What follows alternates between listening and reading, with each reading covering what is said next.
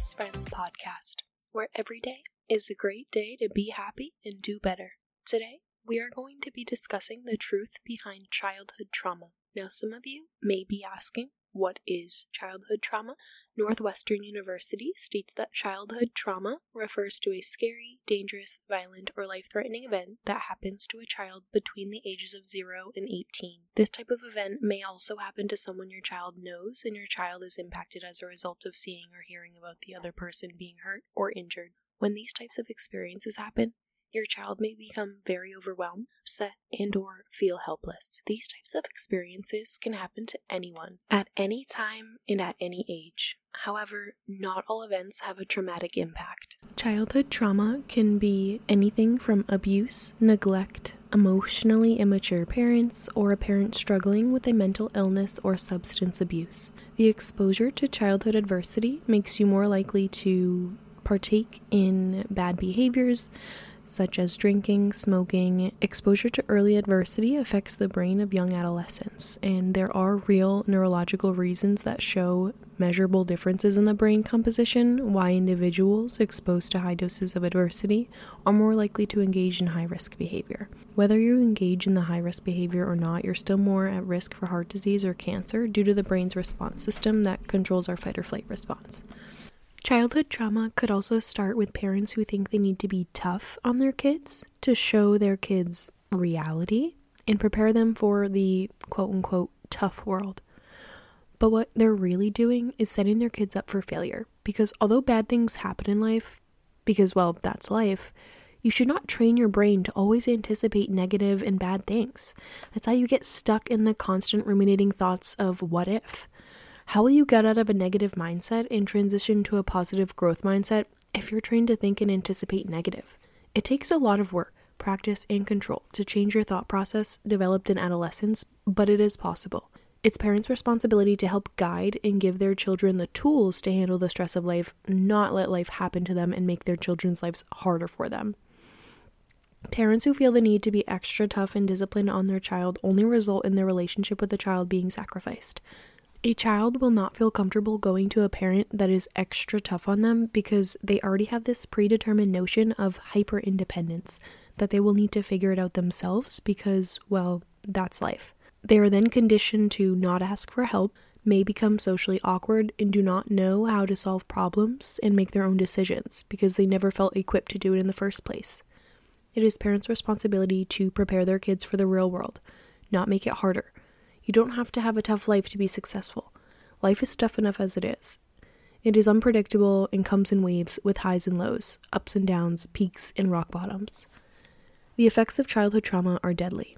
Childhood trauma affects our immune system, brain development, hormonal systems, and how our DNA is read.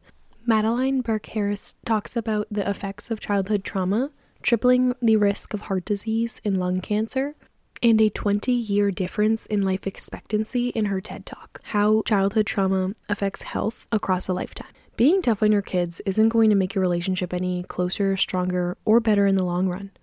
Are you one of those parents who complains about how your kids are troubled kids and act out and how hard you have it as a parent? Because I know my mom was, when in reality, being harder on your kids makes parenting and life itself harder. Your child needs to trust you to have a healthy relationship where they learn the positives from you. Do not instill fear or be one of those parents that doesn't provide explanations because that only leads to more difficult roads for you and your child in the long run.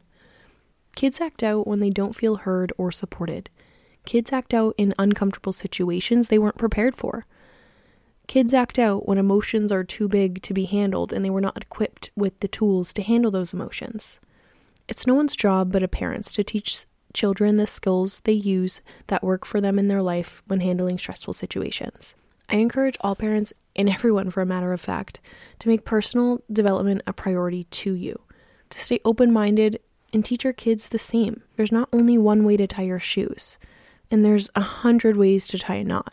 Show your children what you did that worked and give them the space to ask questions, ask for help, and be curious so they can develop their own problem solving and decision making processes. It's a parent's job to set the example. Hence, why some children grow up to have their own children and keep this ideation that they have to be tough parents to have a good kid because they had tough parents and that's what they told them.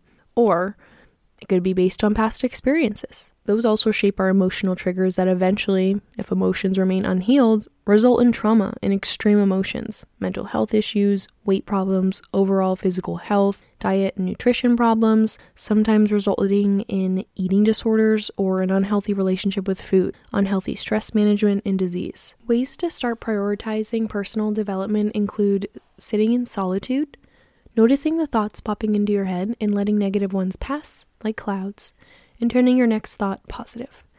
Healing includes sitting with your emotions, feeling them, and allowing yourself to express them without judgment.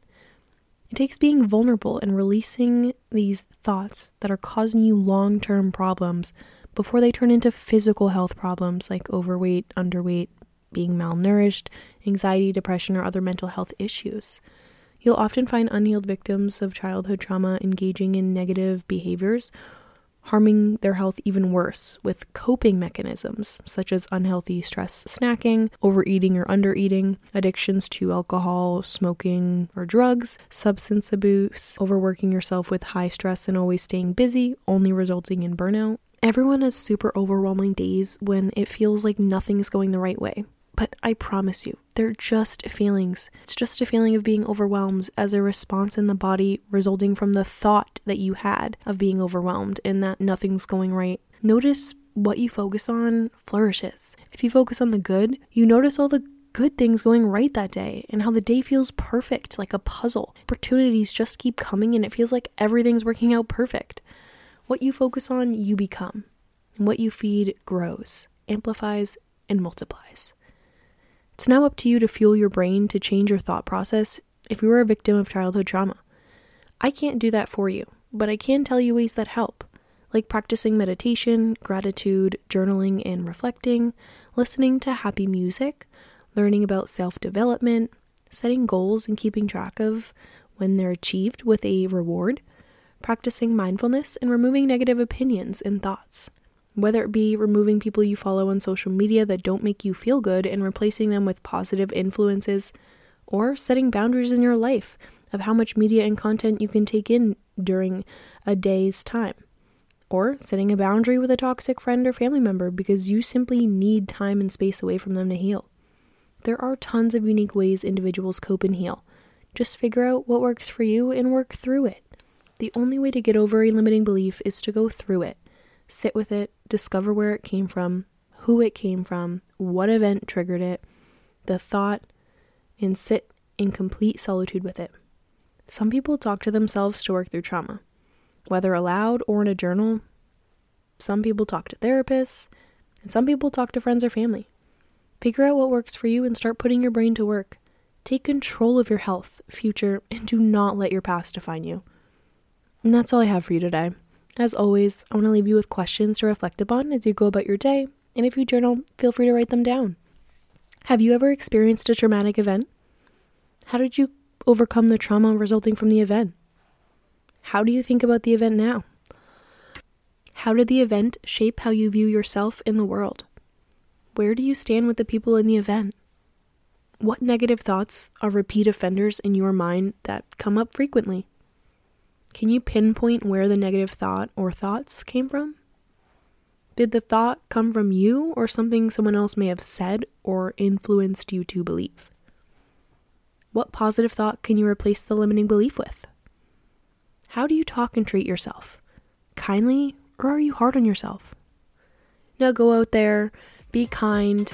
Every day is a great day to be happy and do better. With lots of love, your host, Sailor Hamilton.